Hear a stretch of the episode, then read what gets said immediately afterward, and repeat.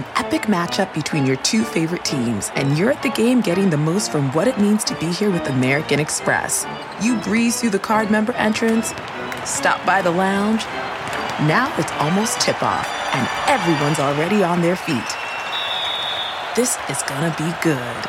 That's the powerful backing of American Express. See how to elevate your live sports experience at americanexpress.com slash with Amex. Eligible American Express card required. Benefits vary by card and by venue. Terms apply. Hey, I'm Ryan Reynolds. At Mint Mobile, we like to do the opposite of what Big Wireless does. They charge you a lot.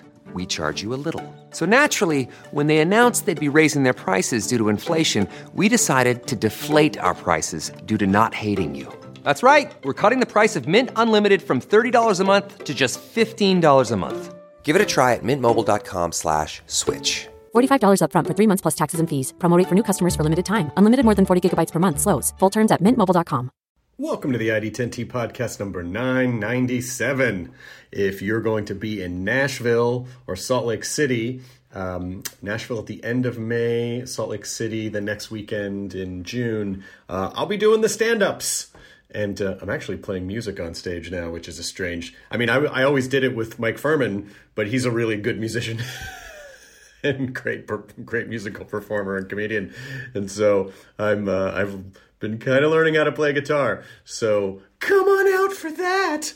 Uh, I will be at Zanies in Nashville and then at Wise Guys in Salt Lake City. Uh, the shows have been really fun, so please, please, please come out. Um, and uh, get tickets before they're gone. Links are at I D ten T dot com.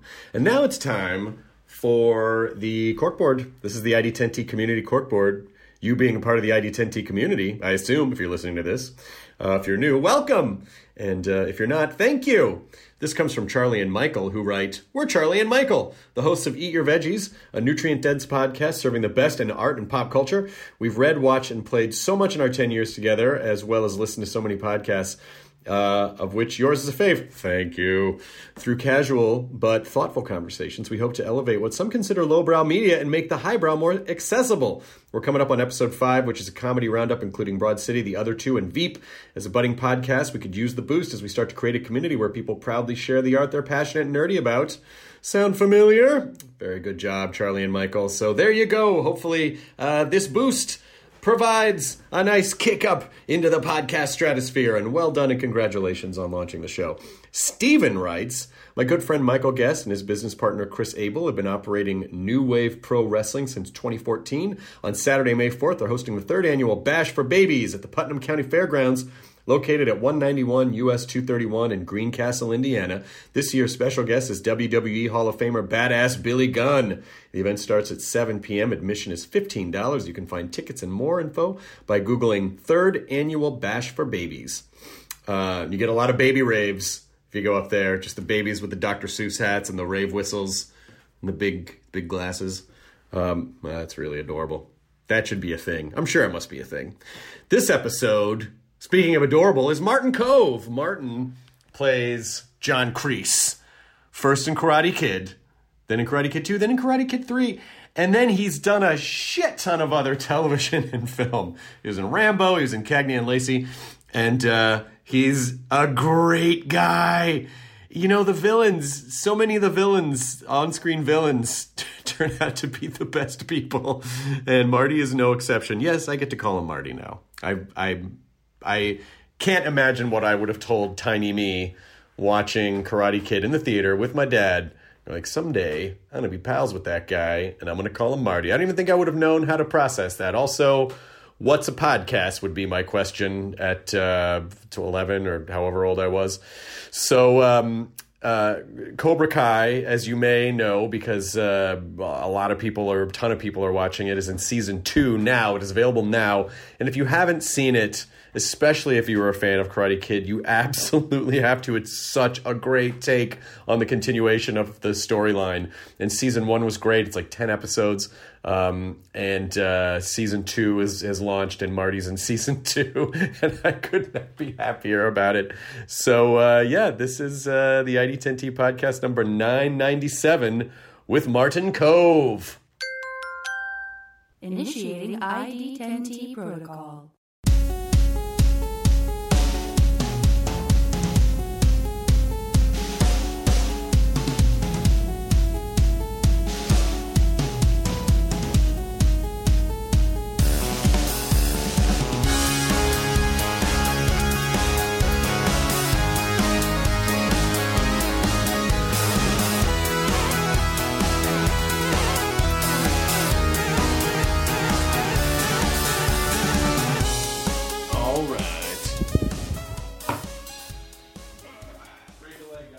Thank you, thank you, Jesse boy. We'll just. Oh, this looks like straight espresso. You don't say sweep the leg? Come on. You've been hearing that your whole life. Uh, yeah. Thank you. I mean, come on. That's right. the, that's the good sweep look. The, sweep the sword, you know. Sweep the sword. Sweep the sweep the, the Braveheart sword in here. Somewhere, somewhere there's a somewhere there's a sword in here. So actually, I think there is. There's got to be. A, this is not a house without a sword.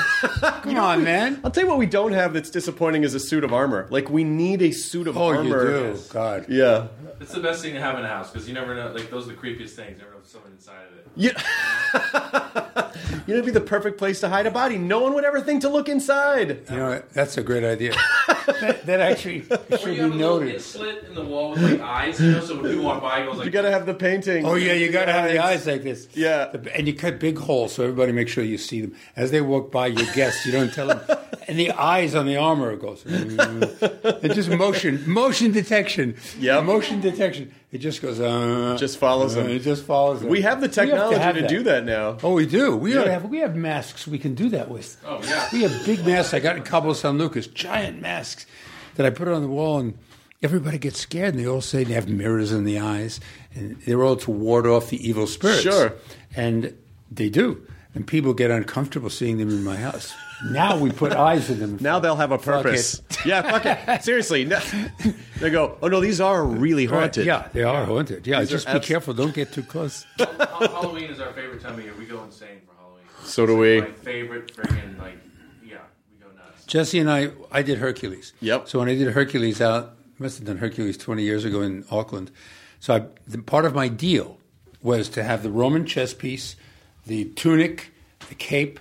I said, I want it all, and when I'm done, you can send it back to me. And so they never sent it to me. So the two days before Halloween in nineteen ninety-six, the day after I did the show, I called them up. I called, and this was the same woman who won the wardrobe for... Costume award for Lord of the Rings. Oh wow! Same lady, and she and you know she says they haven't sent you your account for that. I said no, and I wanted to wear it in two days. It's Halloween. I'm in L A and I'm calling her in Auckland.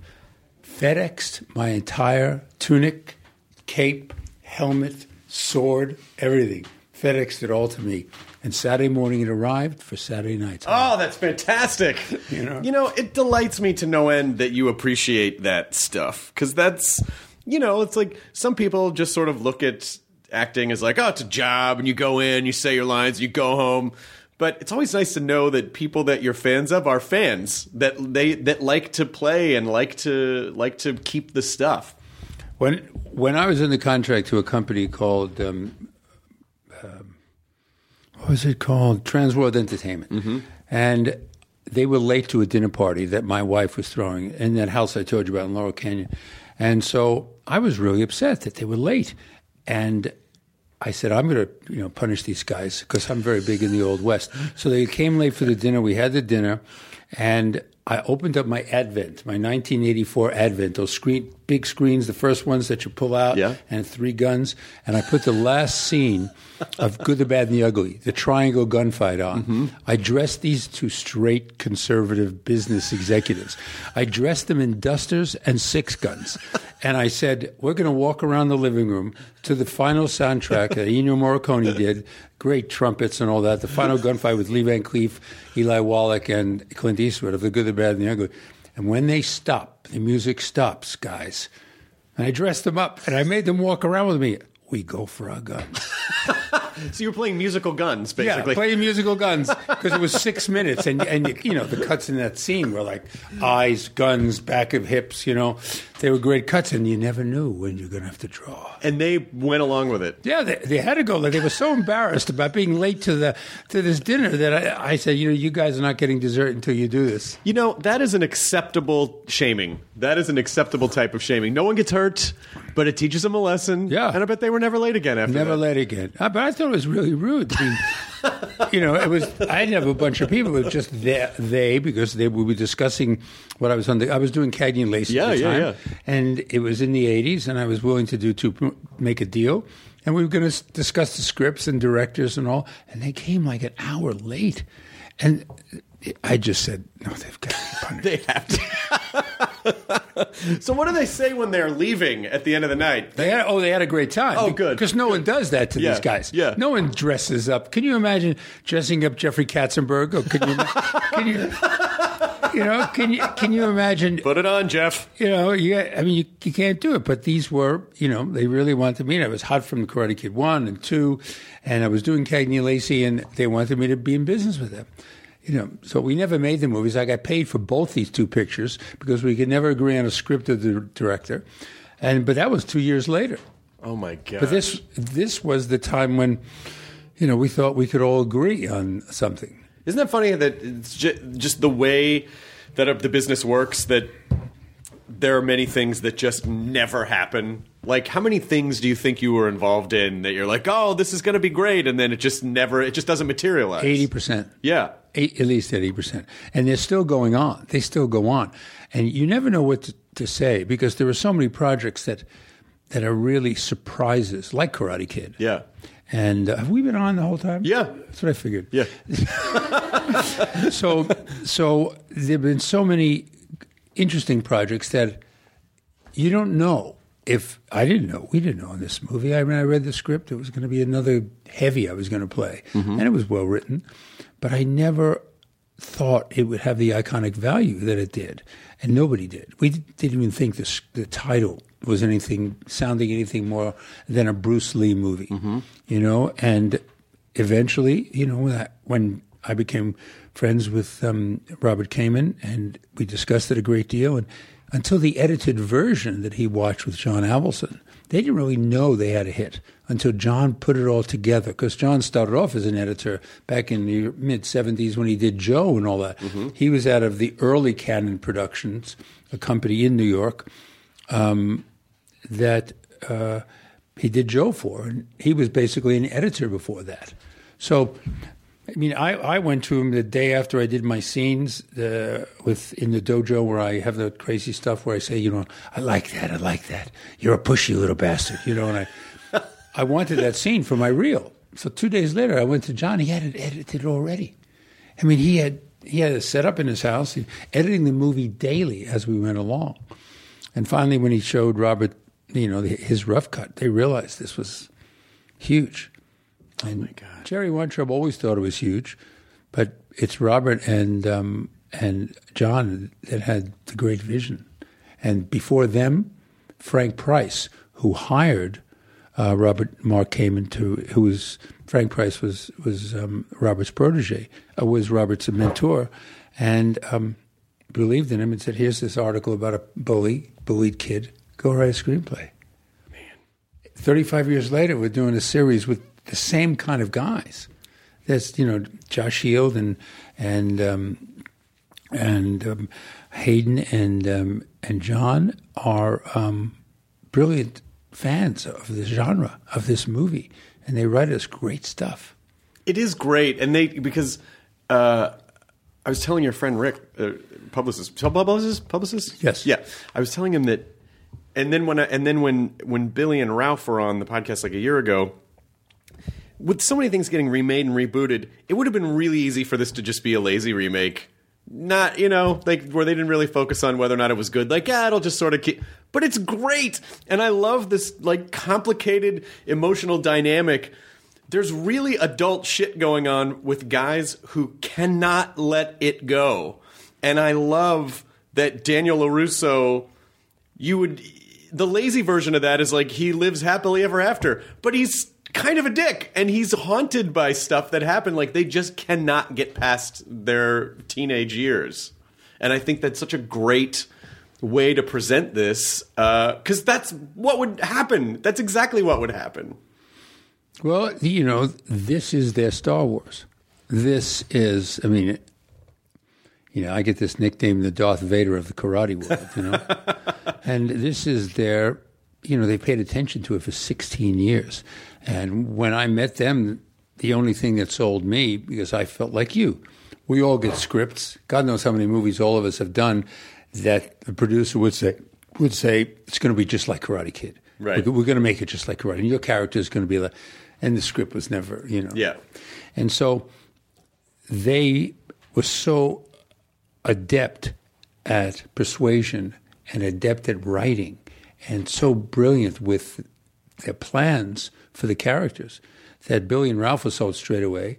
And then I met them and they said, we want you to come in on the tenth episode and set up season two where you'll be a regular in season two and three. And I said, I said, why can't I come in on episode five and six? And they said, because you're going to set up the second season. But they were so astute with what they had to say and why.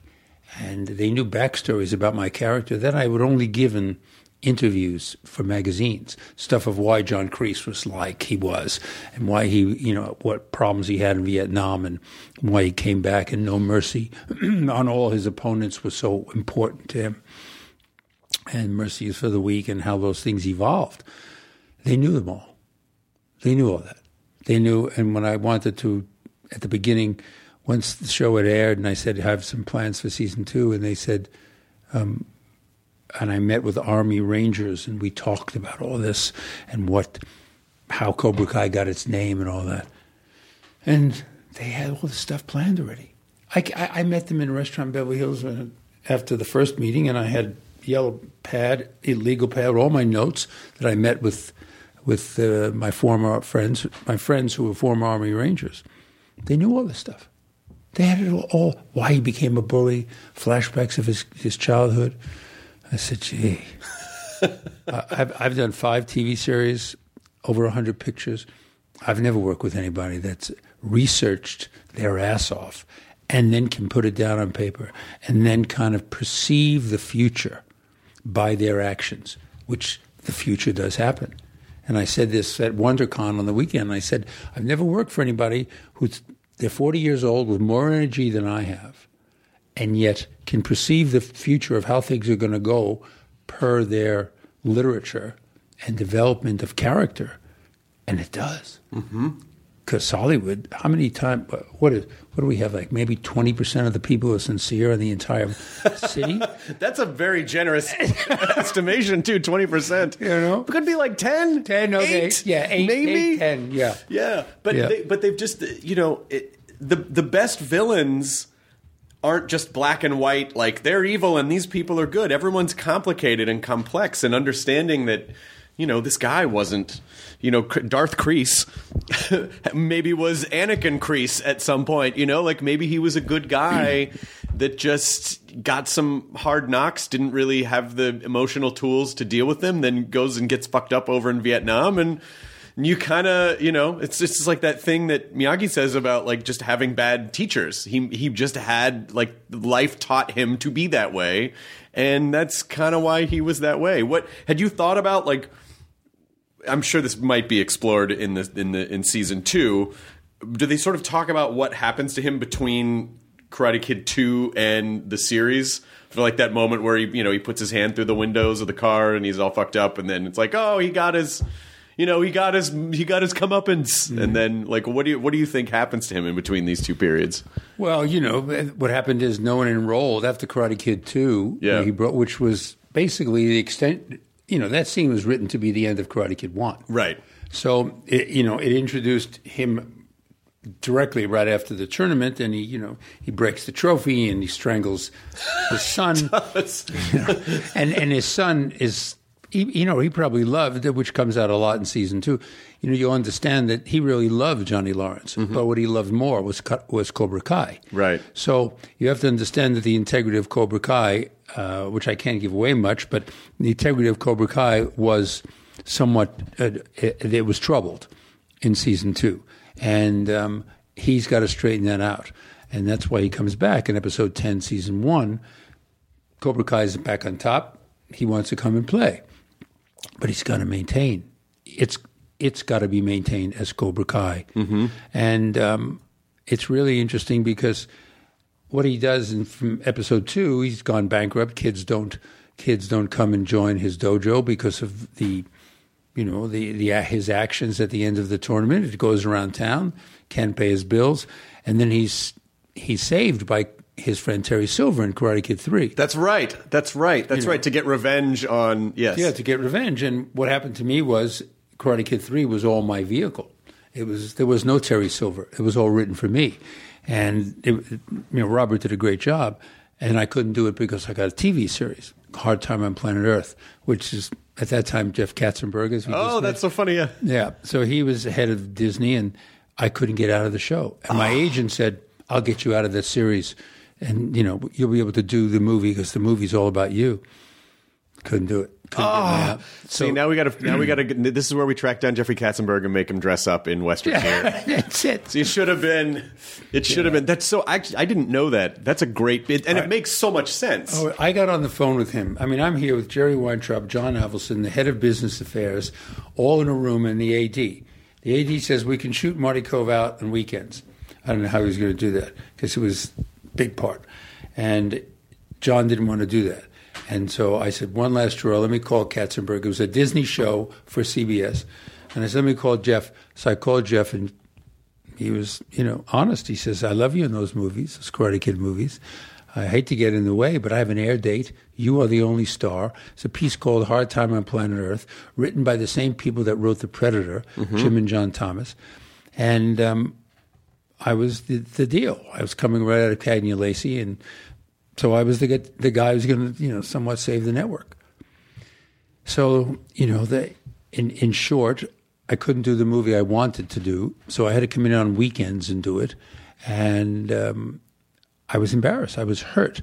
I, I felt that I I really sort of, you know, I, I, I broke a friendship with the producer and the writer and all that. I felt very embarrassed, and that they thought I might have been deliberate, mm-hmm. and it wasn't. I was basing it on my agent telling me I could move the series or I could get you out of it. Never happened. So I came in on weekends, did, did the job, and um, from then all the way to the big question is, what has happened to John Kreese after Karate Kid three to now, thirty years later?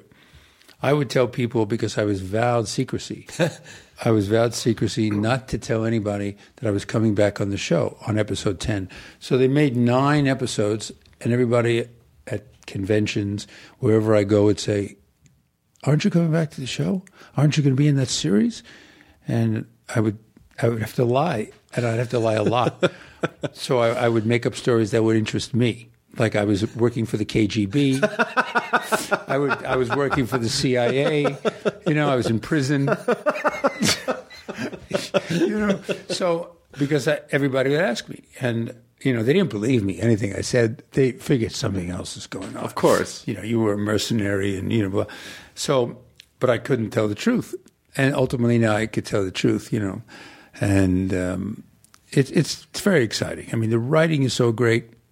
It's and, and Robert loves the writing, and I didn't even know that he was being. Those characters were mentored by, by Robert Mark Kamen, you know, and and um, they're just great guys, and they work so hard. They work, you know. Billy and I are going to work at six in the morning, and we're shooting. In the last month, we had three crews working because all the shows were overwritten mm-hmm. because we could never do all the work in one day because they they were great and nobody minded. Working late hours, and um, they were just terrific, but we couldn't get them all done in, in the scheduled day. So we were doing episode four or episode two while we're shooting episode eight. Mm-hmm. And you'd have two other crews doing stuff and splintering the wardrobe and hair, and it was hard because chronologically you're in one place with one episode, and then you move to another emotional chronological place, you know, three hours later. In from episode four, and you're shooting episode eight, but these these writers, we complained, but what good was it? They were ruthless. They would go home and rewrite for the next day. They would play with the editing. They would come back in the morning and direct, all in the same twenty-four hour period. And Billy and I would laugh and say, who are we to get uptight? we're, just, we're just throwing our face in front of the camera. You know, these guys are doing four, five different jobs in the same twenty-four hour yeah. period. Yeah. So we laugh about that, and, and now the show. And then when we saw the shows, we saw why, because they're all really good. Yeah. What do you think the show? What do you think the the this univ- this world and this universe between the movies and the show? What do you think they teach people about? Overcoming obstacles, overcoming their own personal demons. Like, what's what do you think is sort of some of the more complex human takeaway from the story, rather than just, hey, don't be a bully? Well, it, it isn't about don't be a bully anymore. We, we've passed that. Because how they wrote my character, I can't give away too much, there's a lot of texture. There's a lot of, there's vulnerability. There's a lot of exciting things go on. But there also is a lot of the old John Kreese that's mm-hmm. ever present, you know. And remember, John Kreese was a winner for a long time. And then he went to Vietnam and he wasn't allowed to win, like so many of our soldiers were not allowed to win. And how, you know, many times a little child who seems to be helpless would come up to the platoon and seek chocolate or something in Viet, uh, Viet Cong boy. And then all of a sudden, he'd press a little button and blow himself up, like in Afghanistan. And I'd lose three or four platoon members, you know. And so John Kreese adopted the, the concept of no mercy, and mercy is for the weak, because you deserve to have happen to you if you show weakness. Right. And he had that great chant where he said, if um, a man confronts you, he is your enemy, and enemy deserves no mercy, you know. And that's just how he thought, because he was indoctrinated with that. Prior to that, I don't believe, other than an occasional bully, which we'll see in season three, um, or if this is season three, uh, we'll see his background. You know, we'll see why he's such a bully. Because I, I haven't gone back that far. I've only gone back into Vietnam. But they have aspirations of experiencing and re- and revisiting his early childhood. Oh, wow. Yeah, because he re- he's sort of, you know, he's this. He was the oppositional force. So it makes sense to just, you you really are sort of like mapping the emotional genealogy of the this world. You have to go back and see what he's like, because it it it sets in motion this whole like Rube Goldberg machine of, you know, em- emotions and fights and, you know, like and, and where everything on everything kind of unfolds. I had a dream last night. I don't know why it came up, but I had a dream last night about an old flame of his, a woman who comes back into his life, and it wasn't it wasn't an intricate dream, because we didn't get into what it, where she's been or where I knew where I've been, but there's a lot of interesting ideas, you know, if and when we know about season three, which will be shortly. Um, there's so much to explore, because to answer your original question, John, um, there are other levels to this character, just like there are other levels you were saying about. It isn't about bullying. It isn't black and white. Mm-hmm. All the characters are written gray. Mm-hmm. In the days, I'm a big Western advocate, and the days of just black hats and white hats, and the days of the Western, they're over. Your characters have got to be like Clint, you know, mm-hmm. jaded, and and you know, it started kind of with The Good, the Bad, and the Ugly, pretty much, you know, because he was the, the white, he was the good. But he wasn't good. He was a bounty hunter. He was a killer, you know, which, which Clinton plays so very well. And Dirty Harry, Dirty Harry was, he was the most prejudiced, you know, son of a bitch cop you've ever seen, you know. But that's nineteen seventy-two. And, and I think, you know. But the name Dirty is in the title. They dirty. Tell you he's not a great guy right. in the title. But it was the first. So you didn't really know what that meant. Yeah. You know, Dirty Harry, you know, you, you see Naked City, you understand. The first of the cop shows.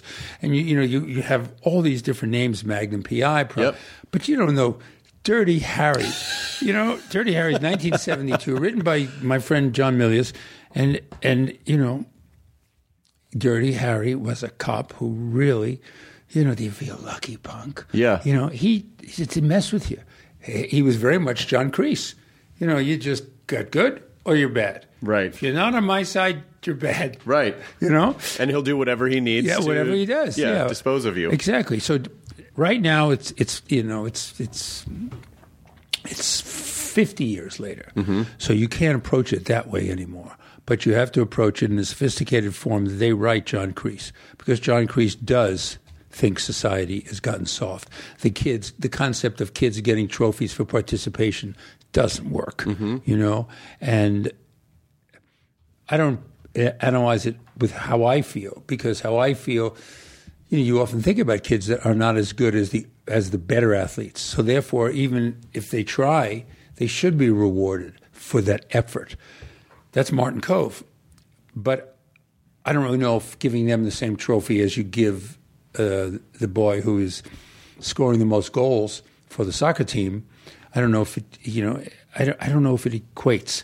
I'm not sure. I haven't figured that out yet. But John Kreese doesn't think it's even necessary. Yeah, but it's also interesting that, you know, so Johnny is basically, he's sensei to this ragtag group of nerds, which is great. I mean, the, the, the idea of, like, putting these kids with him rather than just putting duplicates of a young John Lawrence, like that Cobra Kai is basically fundamentally these nerdy kids. And they start to, especially the kid Hawk, he goes nut, he goes crazy. And you under, but you understand why, because he has bullied himself. And, you know, when people are bullied, one of two things happens. They either become very compassionate, or they become very uh, protective and aggressive and angry. And that's what happens to this kid. And but you kind of watch it happen. So you go, like, if if the if the series just dropped and you saw this kid with a mohawk, you'd be like, what a dick. But because you see how this cycle of bullying, like, propagates and replicates, You you understand, like, yeah, of course that kid's probably going to turn out that way. And then he has these kind of leanings, and then he gets this one teacher that gets in his head, and then that and that's what happens. Like, that's the formula. So it's it's such a, there's such an interesting, like, like anthropological experiment behind it as well. Sure, sure. But that's you know that's that's because it always amazes me that I can talk to these writers about anything, and they have a hook on it. Yeah, I took them. And these are guys who wrote Harold and Kumar, Hot Tub yeah. Time Machine. They're great. I took them a month and a half ago to the Gene Autry Museum, to the Wells Fargo Theater for a night of Ennio Morricone music. Oh, wow. With a choir, an orchestra. And, you know, I bought the tickets and I said, I'm taking you guys. Just, you know, I want you to experience a little bit of my world because I live by that music, you know. And um, they, you know, they knew a lot about Ennio Morricone. And when the movies that he scored came up, that most of them were remote Italian movies. He scored four hundred pictures, and most of them we never heard of. They were all Italian pictures that just didn't make it here. And it was brilliant. And it was the ones we heard, other than The Good, the Bad, and the Ugly, and, and Fistful of Dollars and all those. But, you know, he did The Mission. He did The Untouchables. He did just brilliant stuff. And they were all very well versed at that, you know. So no matter what, how we approach the characters, they've come from all different sides, which amazes me about writers, that the real good ones can come from all different sides of the character, his youth, his his adolescence, what he was like with his parents, what he was like with his friends, what he's like with the woman he loves, the girl he loves. Does she, is the woman he married very much like the, his mother, or is the woman he married very much like his first girlfriend, you know, or his sister. Mm-hmm. You know, they take in consideration all the elements of character development. And I've done some, you know, good series. Cagney and Lacey was very well written. Six years on Cagney and Lacey and multitude of cast members. And the writing was pretty good, really good. And um, two or three other shows, but nobody's ever done this. No one's ever approached it from all these different angles in a very short period of time. Well, people didn't really do that in the eighties. I think I think Cagney and Lacey was like eighty-two to eighty-eight or something. It was like yeah, right smack exactly. dab in the middle. And we it, it wasn't uh, it wasn't as common on television, like be, you know, just because of the episodic nature of shows. And it's like all, all these shows, you you knew the characters, but every episode was self-contained pretty much. Yes. And uh, and so just because of the simplicity, and television's changed a lot n- now, but it was just easier. It's like, these are the good characters, these are the bad characters, the good characters are going to catch the bad characters, and it's going to all wrap up at the end of each episode. You know, it's just like a it's a low stakes low stakes dramatic arc for for people. But now, you know, audiences are a little more sophisticated, and they've seen a lot of stuff, and they need a little more, and they, and so I think they they need these characters to be, you know, if if if it was too white hat, black hat, people would be like, ah, I don't, I don't know if I buy it, you know. But this is a, you know, this is a story that it's like, you buy it, it makes sense, you know, it makes sense. Well, the anthological part of, of new television is what stimulates audiences, I think, where, you know, where every show is hooked into the next one. You know, and in the eighties, no, we didn't do that in the eighties. It was just act one, act two, act three, you know. And, um, yeah, I, and I, you know, I try to think about where that began, because if you One of my favorite shows was The Newsroom with Jeff Daniels. Mm-hmm. I, I loved it. You know, I love Outlander. Yeah. You know, I love Outlander. And um, I cry when I watch Outlander. I just, it's so romantic, and it's it's so what I want to do. I want to touch a rock and go back. You transport to go yeah, back in time? I, I don't really want to stay in contemporary times. I, I really, I want to go back and touch a rock and go back into seventeen forty-eight, except I don't want to fight the English and and, and lose. No. No. You just want to, like, live on a nice farm somewhere. I live on a farm if I have to be a warrior once in a while. And, yeah. But even Vikings, I got a little turned off by Vikings because they were killing so much, and it was so glib when they did it. Yeah. You know, it was it was treated as if it was farming. Right. You know? And um, but I liked I liked the, the period. I mean, the Old West, and I mean, I, I've gone to mediums and chatted with them, and I was definitely in ancient Rome, and and um, I was, uh, according to the mediums, I was a um, I was a, um, a soldier. And what do they call me? I was a soldier because my name Martin means warlike in Latin. Okay. And so I think... Oh, that, from Mars. Yeah, from Mars, or um, it's... Uh, Martin means warlike, and I guess maybe the derivative of M A R. Maybe so, I don't remember. But in Latin, it means warlike, and, and um, I don't like war. I'm really a pacifist, you know. I mean, I don't... But, I mean... I'm really a character from the Old West that wishes I was still back there, you know. But there's so many places, you know, that, that I'd love to go back. I was born on the day the Alamo fell, so I was definitely metaphysically, you know. I start a movie in Dallas tomorrow. I go to tomorrow with Stephen Lang and William Sadler and oh, he's Fred great. Williams and, oh yeah, man, it's called V F W, and it's all about, it's the Expendables in a bar, in a, in a uh, Veterans of Foreign Wars bar that we all frequent. And we were all together in Vietnam, and now we we are in a siege fighting bad guys. And it's really interesting because, you know, it, it kind of, a lot of this character is John Kreese. It's him reverting back to war times, which John Kreese often does when things don't work out and Cobra Kai is not respected. Mm-hmm. The concept, the integrity of Cobra Kai not respected.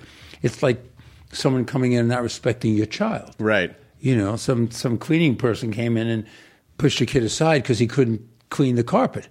You know, you go crazy. so so that's what it's like. You know, and this, this character, you know, he, he just, he's, he's rich, like John Kreese, and he's a lot like John Kreese. But John Kreese is flawed, but so is everybody else in the show, which makes it so attractive. Right. And we all follow, and they write where you binge. You really need to know what happens the next episode. Right. So if you're, you know, lucky enough to do it and see all ten in one night, you'll do it. Otherwise, you'll break it into two parts. But my son... My son Jesse, who, you know, is just my, he's sort of like my co-manager. He's brilliant. He's an actor. He's twenty-eight. We did a bunch of movies together, and he he, he watched episode uh, season one and just redid and redid my entrance like five six times because he got such a kick out of it. Because he's a big kid. I kind of looked back and I, I kept thinking, well, what am I going to do next? How many? What am I going to do in season two? I really look good in season one. What the hell am I going to do? They better write me some good stuff. And they did. They really did. And and the show the show is terrific. We watched all ten episodes, and it's it's wonderful. I love how passionate you are about the Old West. And you said your house sort of is very Western. What is it about the Old West that is attractive to you? Is it the simplicity? Is it the white hat, white hat, black hat? Is it the sort of the pioneering or the establishing of a society? What What is it? It's it, you know, I mean, you hit it. It's like the establishing of a society, of how difficult it was. That's when Americans were so extremely strong. And even John Kreese feels this way. Yeah. That's what we, they pushed west. Because of uh, because of uh, religious persecution or whatever, whether they were immigrants or whether they were just Americans who were adventurous. But you fought the weather. I mean, just imagine the Oregon Trail. Imagine, you know, coming across the, uh, the center of the country and and the um, uh, where Lewis and Clark had mapped. I mean, it was eighteen forty, eighteen fifty, eighteen sixty. Even before the railroad, and there were people who didn't want to work, who were bad guys, who could raid your house at any time. There was never sheriffs or marshals really within one hundred miles, unless you had a little farm very close to a town. And it was just a time of, of bravery and, and courage and not knowing the elements and just dealing with it one step at a time for a new life. And I often think about that because L A has gotten tough. It's tough to live here, you know, the traffic and this and that, yet I would miss my family if I left. And I have a year and a half old grandson that I adore. So, and my kids are twenty-eight, so I, I kind of would love to leave and have my ranch and a couple of horses, except, you know, um, it's uh, it's hard because business is here and, and you want to cultivate, you know, a lot of interesting things. And but when I work in Atlanta for three months, it's it's wonderful. If I ever get the time, I'd go out, and get a horse, and just go out to the to the outskirts and just ride, you know. I just watched uh, The Highwaymen with... Oh, yeah, yeah, I saw the trailer for that. Good stuff. And they shot in Atlanta, and, you know, I, I, I was asked to do one of the parts in that. Um, it was just a small part, and I, I just didn't, I wanted to do it because it was with Kevin, but it, I, I didn't. And because um, he and I did Wyatt Earp, and he's just a terrific filmmaker. Right. But, you know, in short, it's just, um, I think that coming out West and the fact that the Western itself was the first American cinematic heritage. It's our heritage on film. Because back in the days of nineteen oh six, when they did the first um, silent Western, which was called The Great Train Robbery, all the people who were at Gunfight OK Corral, all the people who lived in Tombstone and lived in Dodge City and lived in, you know, really tough towns like Deadwood and all, they were still around in nineteen oh six. So when they were making these movies about these outlaws and about the situations in these Western towns, that all happened in eighteen seventy, eighteen eighty, eighteen ninety. So it came around nineteen oh six. A lot of those people were still around, whether they lived in Chicago or they lived in Kansas City or wherever there was a movie theater, you know. They would come and hear about this thing called the silent movie. And most of the films were Westerns. Mm-hmm. From nineteen twenty to nineteen sixty-seven, one of every pic, th- one of every three pictures coming out of this town was a Western. And that's why it's such an overexposed genre now. It's hard to get them going because everybody, like you said earlier, everybody sophisticated has such sophisticated tastes. You got to really entertain them to have them gravitate to your project. Right. Yeah, but it's... You know, it's funny that we watch a, you know, people watch a show like Survivor or Naked and Afraid. Like, oh my gosh, those people, boy, they they lived in the elements for like two weeks, you know, and uh, and it was just a period of time where literally death was around every corner, the elements, the animals, you know, w- whatever it was, um, other humans, like it was.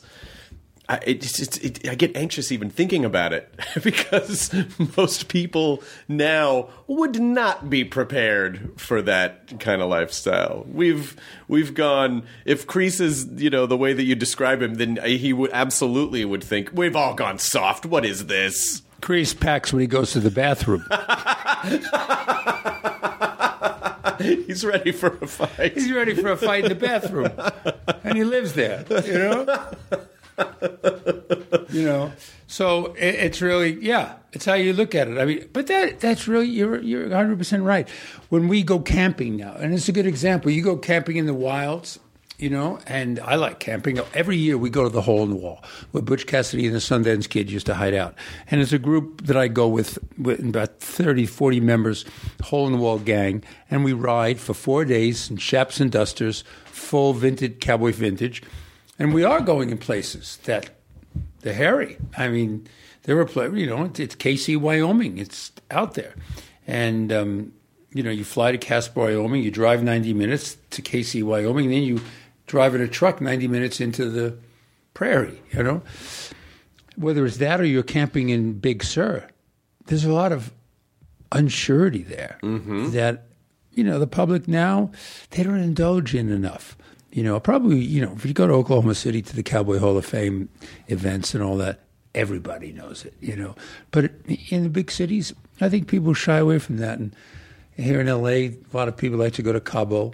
They'll go like to go to where it's simple and elegant. Well, our weakness is, is that we, you know, we will always gravitate toward comfort, it, physically, emotionally, you know, and I think that's I, obviously Kreese is the far end of the spectrum, but it feels like we should be more comfortable with some discomfort, you know, because that does make us stronger. And and seeking comfort, always one hundred percent of the time, seeking comfort is not going to prepare you for right. anything. And that's how, you know, that's how you can get taken advantage of or lose stuff or not be prepared or, you know. And so it's – there is some of it that – like a, a little degree of it, but just in moderation, you know. And so we're just – it's just trying to figure out like what – to what degree should we, you know, seek some discomfort once in a while. When, when, when you go horseback riding and, and you're up there alone, and I took a friend of mine who's in the garment center years ago. I took him riding up in Colorado with one man as our guide. And um, Chuck was our guide, and he came with a very green pack horse.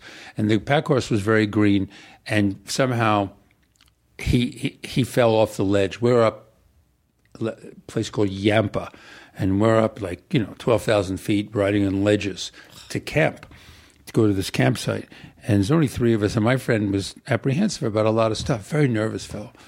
And my friend David, and um, Chuck, pack horse, went sideways down the ledges to a ledge and, of course, pulled his horse and him down this ledge twenty feet.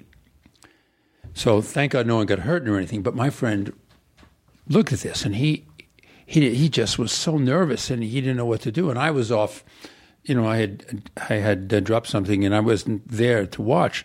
And I had gone back about a quarter of a mile to pick up something, my binoculars, whatever. But the bottom line was, I, I got there, and my friend, he, he couldn't enjoy the rest of the ride because the comfort zone of the, the guide falling down. If the guide falls down, what's going to happen to me? And he was really nervous. And I took a Valium. And I said, David, open your mouth. I threw a, I threw a five-gram Valium into his mouth, right? And he was good. And every, like, six hours, he would get a little antsy. And I'd say, David, open up. I'd go, boom.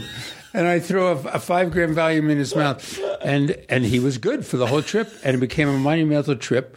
And we went up twelve thousand feet to this area. It was all the, you know, the... Um, There were uh, the tops of trees. It was great, the um, timberline, and he never forgot that. But it was all about not being comfortable, and yet the beauty of being on top of the mountain and seeing what it's like up there. And it's like you say, the when it's tough, you learn a lot yeah. more as an actor. When it's tough and you can't master a character, you will struggle and struggle and struggle. But by the time you get to that point that you said there's beauty at the end, it correlates with being on at campsite and seeing what the hell we just went through with the guide and all I experienced, and then getting to timber, and it was all worth it. Yeah. And as an actor, you get a part that, that's really rough and you can't put it together, and you spend a lot of time with your coach. But when you shoot it and you just let it all go, and then people come up to you and say, that was fantastic. And then when you like it, I rarely like anything I do. But when you like it, then you know you've done something right. And that's the luxury of acting. Yeah. And you've done some great, I mean, you, and you were, you, you, did, you did a Rockford Files, didn't you? You've done some legendary, legendary television. I would imagine you probably did all the rounds. You probably did a Rockford Files, maybe a Streets of San Francisco. Right. You probably like, did you do this? Did you read this? I knew about Rockford Files, uh-huh. and I'm just guessing on the other ones because yeah, you're right. What else? What else? What other ones? Oh my God! See how good you well, are. You must have done. There, did you ever do like um, uh, like SWAT or like Emergency nine one one, like any of those like yeah. uh, med- medical shows or uh, rescue shows? Well, I did the rescue show. It was called Code R. It was it was a lifeguard, fireman, a policeman. We lasted one season, and it was during that period of time. It's nineteen seventy-six. But the show I did afterwards leads in. It, it's just I did a Charlie's Angels, and I and I kidnapped Sammy Davis Junior Oh my God! Yeah. Did and he played himself in the he show? He played himself. Yeah. Yeah. And he's a great fast draw artist. I mean, the cat could draw fast. And we're talking Westerns like you and I are. And we're in his motorhome, and he pulls out this uh, pull out this double rig, gorgeous double rig. And it was carved by Arvo Jala and was had his initials on it. And, of course, you know, it fit his waist. And we're fast drawing. He's putting me to sleep with this, you know, boom, boom, boom. And he, he's so fast. He was the fastest in Hollywood. No one knew this because he didn't do very many Westerns. And he gave it to me. Gives me this double black leather rig. I couldn't wear it around my waist because my waist was too big. But I had it for years. And I do, Quentin calls me to come and play and do his movie. And I was ecstatic. And I said, this thing's been sitting on my saddle since nineteen seventy-seven. Who would love this more than anybody else, of anybody I know? So the day, so the, the week I'm working with Quentin, I bring it, and I say, if I'm going to have a good day, I'll give it to him. If I feel really good, I, I'll give it to him. You know? You were auditioning him. I was. I was. And he was so terrific. He was so much fun. And, you know, he's such a, you know, we, we kind of did this scene where I put my, I'm, I'm sitting on a chair leaning back like this, uh, like Henry Fonda did in My Darling Clementine. This very classy scene where Henry Fonda is playing Wyatt Earp.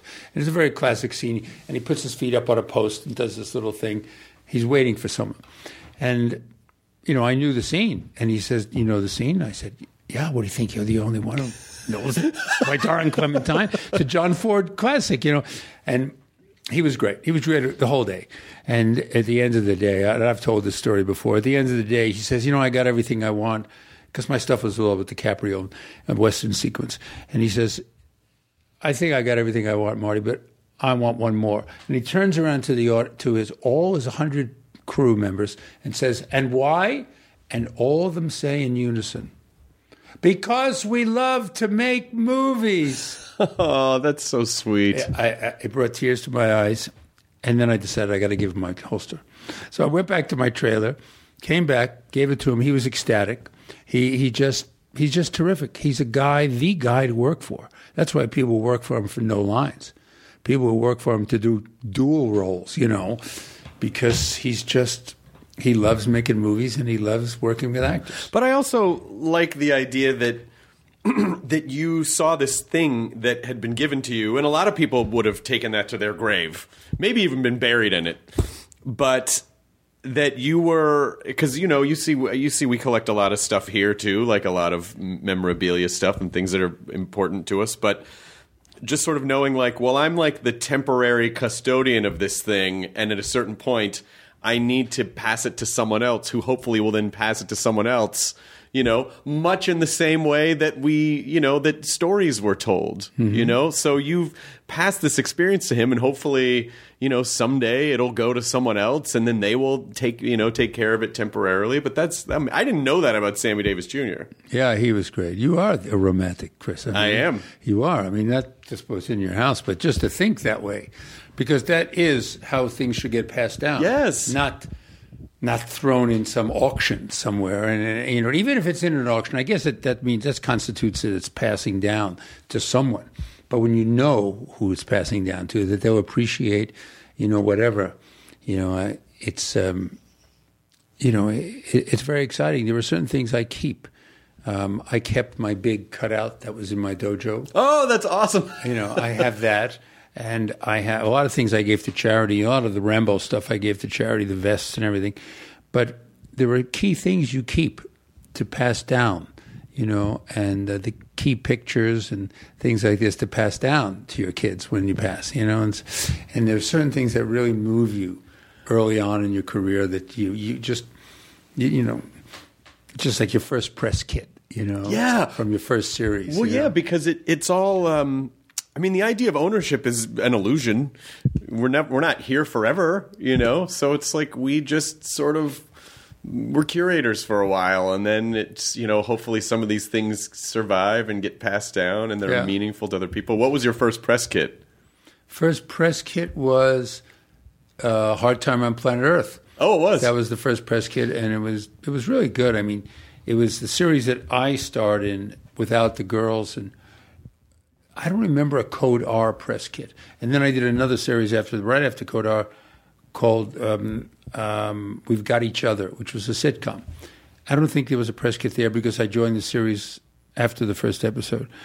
Um, but I still have the Karate Kid press kit. I still have a press kit of Steel Justice, my first romantic action picture that I starred in, you know, and and um, I try to collect them. You know, I, I, I it, it, things you're proud of. Mm-hmm. You know, it's a lot of stuff that, you know, I'm past the stage of taking on a movie where I was arrogant enough to say, I can, the script is okay, but my performance, you know, it's a good character. I really like the character. I could fix the script with my portrayal. Those days of the arrogant level of thinking that have passed. Because if it's not on the page, no matter what you do, it's not going to enhance it any. Right. So I, I, I just, you know, try to wait to get to work with guys like, you know, like uh, John, Josh, and uh, Hayden, because it's just really lucky. It's the gift that keeps... These guys are the gifts that keep giving, and I... You know, I, I just think we're real lucky. What do you think? Even I'm just kind of thinking about what you said about Ennio Morricone, and also just the idea that, you know, gosh, eighty percent of the things that we do, that we try to do, don't even make it, don't even make it to to people's eyes. And then of the twenty percent that do, you know, a percentage of those, it's like a lot of people don't see, or it doesn't work out, or whatever. And so you've had a you've had a career in this business for so long. What do you? How do you? How do you define success?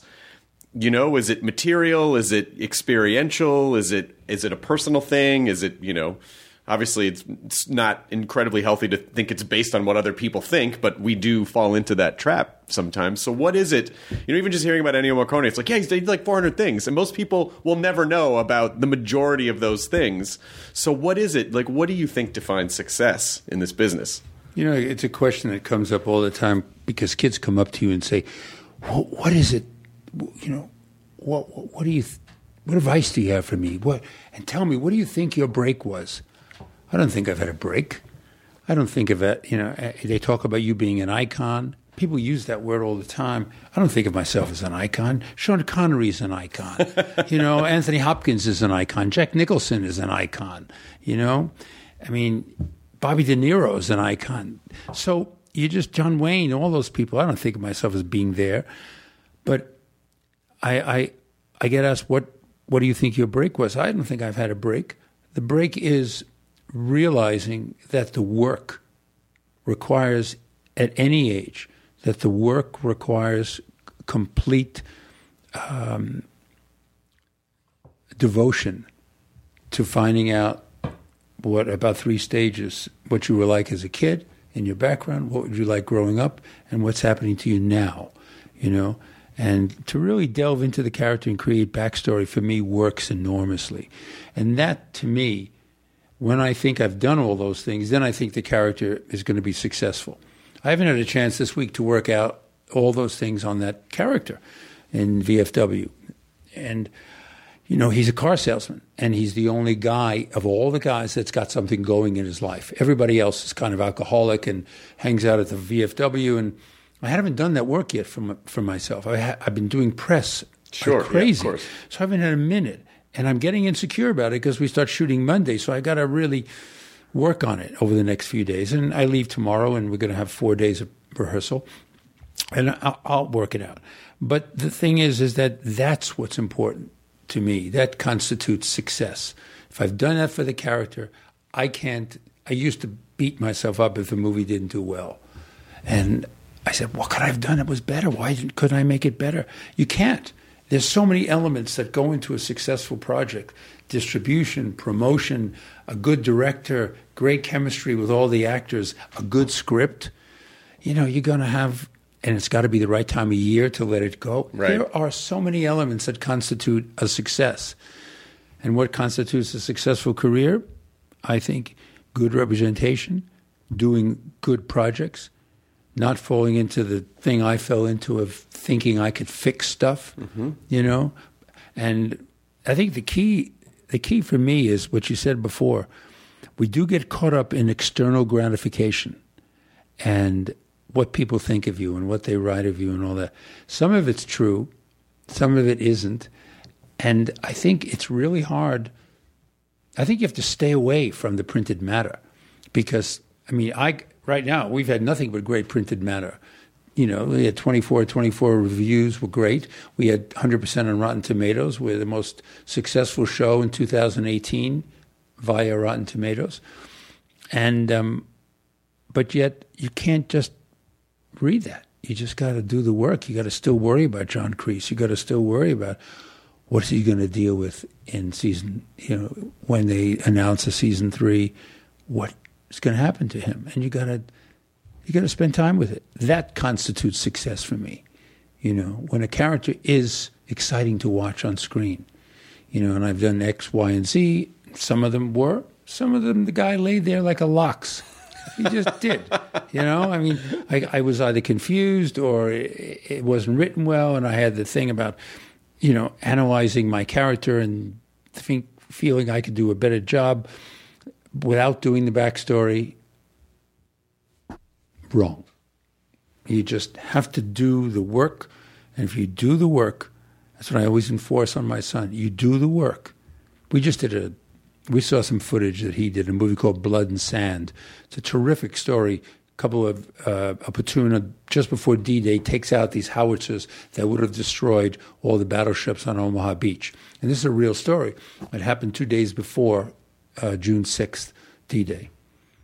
And Jesse stars in it with uh, Weston Cage, Nick's son. Mm-hmm. And um, they, I saw the footage yesterday. It was brilliant. And it's a little movie out of Asylum. And it's a terrific little picture. And what he did was brilliant because it was a character under stress of war. Things, it's something like he's never done before. A character under stress of war, war paint, not wanting to be there, the level of expediency, the level of, of jeopardy that he was under. In World War Two, that our boys were under. Um, and it was wonderful. Best work I've ever seen him do. And it was all because of all these elements that you have to just osmose into when you're doing a period piece, which I think period pieces are the best. I'm not into contemporary. John Kreese is not contemporary character. John Kreese is a throwback to, you know, if Wyatt Earp got sick, he'd take his place, right. You know? So that's the deal, you know? And that's what I love. That's why I love Westerns and love, you know, going back in, in time and playing anything of the past, because somehow all the elements of the past add to me, to my better interpretation as an actor of the character. It just does. And you also just never know, you know, there's just something about staying on the train long enough in the business. It's like of, of the million things that you've done, you know, I'm sure having people this many years later shout, sweep the leg at you, you know, like it, it never were you, was there ever a point where you're like, yeah, yeah, yeah, yeah, yeah, yeah, yeah, yeah, I get it. I remember, but I've done other stuff, you know, like what's the, because you seem so cool with it and you're so cool with the fans and so, so happy that this thing has survived for so long. Did you always that have, have that appreciation for it? Well, I, I did. I think it did. I thought it was a classic movie. We went to the emergency room last night. And my my um, little um, grandson had a stomach problem, and he's real little. So we took him to the emergency room, and an old man, African-American old man, came up to me waiting in the emergency room. And he says, in this real gruff voice, he says, and this was eleven o'clock at night because I, I just zoomed over there when I heard that he was not well. And he says, "You're in the movies, aren't you?" He says, "I didn't want to come over and talk to you. I didn't want to bother you, but I know you're in the movies. You were in the movies, weren't you?" And I and I said, and I was wearing I was I was wearing a Cobra Kai tank. I was wearing a Cobra Kai tank top, and I also was wearing. I, I had come right from my workout, so I had Cobra Kai running down my leg on my pants that I was wearing too. And I said, I smiled at him, and I said, "I still am." And. And he, he, he, I don't think he got it, but it didn't matter because I didn't want to make him uncomfortable. Sure. And and he just smiled and he says, I, I knew you were. And he just moved up back and just hung by the wall. He was waiting for emergency. It was the emergency room. And it just, you know, it just showed you that it's all, I, I love that movie. It's great. Have I done other things? Yeah. Does everybody really remember Sweep the Leg, Mercies for the Weak? They remember it more because it's an iconic movie like Casablanca, my favorite yeah. film of all time. Yeah. People remember Play It Again, Sam. It's, they they remember. The, we made a movie about play called Play It Again, Sam. You know, uh, rather it was a movie that became pretty popular that uh, um, um, Woody Allen did. So anyway, the, the point being is that is that you, you just live with it, because I still live in fantasy. I still have my, you know, stuff on the walls, and you try to do Westerns. If you get it, you get it. But I, I you know, you think you've done other things, but it's what's, what's good that you really remember. There's a lot of stuff that you've done that you don't think about. Some of those episodic shows, you know, it's a different world making an episodic show in those days. You know, the use of the zoom lens, and, you know, no one would dare do that today, you know, because the audiences are so much more sophisticated. So if you please the audiences today, I think you've accomplished something. You know, if you, and if it's run from nineteen eighty-four all the way to now, and they're still talking about it, like Casablanca, like The Searchers, like Red River, like The Wild Bunch, all these classics, like Star Star Wars. I mean, how many movies? You, you can actually conceive the movies we remember lines from. If you went going as far back as Casablanca, we'll play it again, Sam, or The Searchers, all right, Pilgrim, you know, or The Force Be With You, or, or Sweep the Leg, and Mercy is for the Weak. I mean, if you really just go back, there's only maybe ten movies we really remember in the last fifty or sixty years that you say these lines from. And those movies, I believe, if you're part of any of those, it just allows you to survive in this insane business.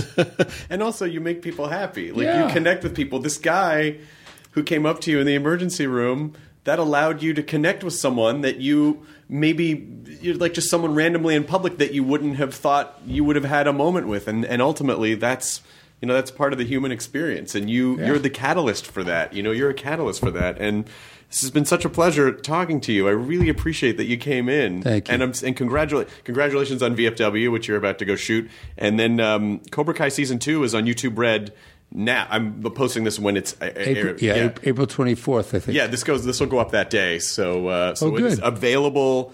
At, as soon as this podcast is done, you can go watch all of Season two of, of Cobra Kai. And I'm really excited to see...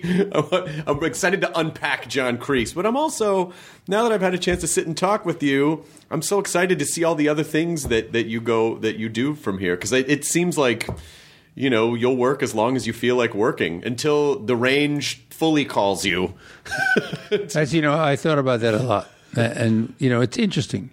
I mean, from your mouth to God's ears, you know, work as long as you want. But the range, you know, it's a, it's, it's a controversy. I really would like to go out there. I mean, what Kevin does is great. Kevin Costner has a place in Aspen and, and a place in Carpinteria. And, you know, he's just... He lives at that cowboy world. He makes all his movies. That's why I loved working with him and befriending him, because I haven't seen him in a while, but everything he makes, whether it's Waterworld or The Postman or The Highwayman or the series he's got on T V, it's all the West. Mm-hmm. You know, and that's that's interpreting it. It's all the West. It's what those heroes went through in in in the lifetime of America. And I believe that those heroes should be celebrated. The Texas Rangers, all those characters. And they all had ups and downs politically, every one of them. But, I mean, I think, you know, there's a reason why I, I was born on the day the Alamo fell. 'Cause, and there's a reason why we're shooting in Dallas, leaving tomorrow, because I'm supposed to be there for a while. Yeah. You know, Texas is, I find that Texas is so solid. And, and it's it's Patriot time, and it's great. You know. Well, great. Well, thank you so much for being here, Marty. It's really been a pleasure to talk to you. Great. Same here, man. Thanks, man. The end. This episode is brought to you in part by Audible, your go-to destination for thrilling audio entertainment. Whether you're looking for a hair-raising experience to enjoy while you're on the move, or eager to dive into sinister and shocking tales, Audible has an exclusive collection of thrillers from best-selling authors that will keep you on the edge of your seat. Like The Guest List by Lucy Foley. Experience stories like never before, where every chilling detail is brought to life by captivating sound design. Plus, as an Audible member, choose one title a month to make yours forever. And now, new members can try Audible free for thirty days. Just visit audible.com slash WonderyPod or text WonderyPod to five hundred five hundred. That's audible.com slash WonderyPod or text WonderyPod to five hundred five hundred. You have just ingested via your ears Martin Kove, episode nine ninety-seven on the I D ten T podcast. It's now time for some word salad wrap for this episode. Um, this I, I saw something that I really liked on the Stoicism subreddit, uh, which I am on a lot. I'm a lurker. I've never posted anything on there. But um, there was a post by uh, user Astral Fatality, and the post title was, "On Letting Go of Regret and Growing from One's Past Mistakes, I came up with this thought process, and I thought I should share it." So, uh, well, I'll just, I'll read what it is, and then I'll sort of explain it. He says, or she says, "I no longer feel regret, for there was only one choice that I could have made and was variably unfit for any other choice at the given time, as no other choice was made other than the choice that was made, and any other choice that would have been made would not be the I who made the choice that I did make." Now, uh, I th- I think this is really kind of an important way to free yourself from the shitstorm of I should have done this, I should have said that, why didn't I do this, why didn't I make this choice? So uh, a couple months ago, uh, I got to do an episode of Whose Line Is It Anyway, which was such a huge deal to me. I can't even, I can't even really put words to properly express brain thinkings. Uh, but um, uh, it... It was an incredible, absolutely uh, incredible experience that I certainly never thought I would get to do. Wayne Brady had been on the podcast a while ago, and I haven't posted it yet because I was waiting until I got some idea of what the air date was going to be so that I could sort of bundle it all together. But Wayne was amazing on the podcast. And so uh, we did some improvs. It was, uh, you know, it was Wayne, Proops, Ryan, Colin Mockery. And uh, there was one, there was one scene that uh, I did, and I feel like I did okay, you know. I, I feel like I kind of held my own a bit. But then afterwards, of course, oh, I should have said this, I should have said that, I should have said this, I should have said that. And I, I talked about, I was talking to Wayne about it afterwards, and I said, you know, that was that one was really fun, but there are like ten other things I wish I had said. And he was like, well, welcome to the curse of the improviser. You're always going to sort of beat yourself up about what you should have said, but you know. But it's always, but again, the hindsight is twenty twenty thing is very true. It's always easy once you have all the information, you know, what you do in the moment. Who you are in a moment is who you are, and that's who you were ready to be in that moment. And so to be able to take a step back and say, you know what, that's those are the choices that I made in that moment. That's what came out, and that's how it was supposed to be, does give me peace in sort of letting it go. Because you can fucking, you can put the thumb screws on your brain for the rest of your life if you want to replay stuff over and over and over and over and over again. Um, you know, now obviously, like... You know, if you, I don't know, if you rob a convenience store, maybe that's a choice you should feel bad about. one hundred percent that's a choice you should feel bad about. But I just mean, like, in our day-to-day lives, how we invent narratives just to punish ourselves, just because, you know, fuck us, we think. I deserve to punish myself all the time. Why not? Uh, don't think that way. You don't deserve it, and you shouldn't. And this hopefully is one way to kind of free yourself of just letting go and say, you know, whatever I chose in that moment was what it was for that moment. And you also think about it this way. You know, sometimes I'll see people watch, uh, uh, this is all going to come back around. I'll see people complain about an episode of, you know, a series, any series. And they'll go, oh, this episode, why did, you know, this, didn't, this episode didn't have to be this way, or they didn't have to do X, Y, or Z. And I always think to myself, well, you don't know that because you haven't seen the whole series yet. So you don't know if and when that thing that you thought was useless is going to pay off. And so that's what I would say about our own lives is you don't know how the story ends. So whatever choice you made in a certain moment or whatever thing came out, you don't know if that's going to lead you to something better. Even if you think it's bad, you know, you're clouded by insecurities and baggage and trauma and all sorts of things and and bad, bad addictive self-flagellation habits. So you might just be programmed to give yourself shit no matter what, which is kind of nice to think of, too, because that sort of frees you of like, oh, that's just a thing I do. Maybe it's not real. But all the thoughts that you have are not necessarily real in the sense that that doesn't mean that they're true. Just because you have a thought doesn't mean that it's necessarily true. So even if you imagine uh, some sort of a social situation going better. Oh, I could have said this and everyone would have laughed and I would have been carried off on everyone's shoulders and everything would have been great. You still don't know that, and you still don't know where that would have led. So I would just say um, for for today, go easy on yourself. Don't feel regret. There was one choice that you could have made, uh, and uh, it was variably unfit for any other choice at the given time. So just free yourself from that. If you can just free yourself from little bits here and there from torturing yourself, then it will net out uh, very favorably. And think of all the think of all the uh, inventing space you'll create in your brain to think of new ideas that aren't giving yourself a hard time. So again, take it easy on yourself. Go easy on yourself. You're worth it. I appreciate you. Thank you for listening to Word Salad Wrap for episode nine ninety-seven. I'll see you in your ears next week. I D ten T scanning complete. Enjoy your burrito. Hey, it's Guy Raz here, the host of How I Built This, a podcast that gives you a front row seat to how some of the biggest products were built and the innovators, entrepreneurs, and idealists behind them. Every week, I speak to someone new. Stories like Justin Wolverton's, a lawyer who just wanted a healthy alternative to ice cream, so he created Halo Top in his Cuisinart, or Todd Graves, who grew his fried chicken restaurant Raising Cane's into one of the most successful fast food chains in the U S. All of these great conversations can help you learn how to think big, take risks, and navigate crises in life and work from people who've done all of that and more. Follow How I Built This on the Wondery app or wherever you get your podcasts. You can listen to How I Built This early and ad-free right now on Wondery Plus.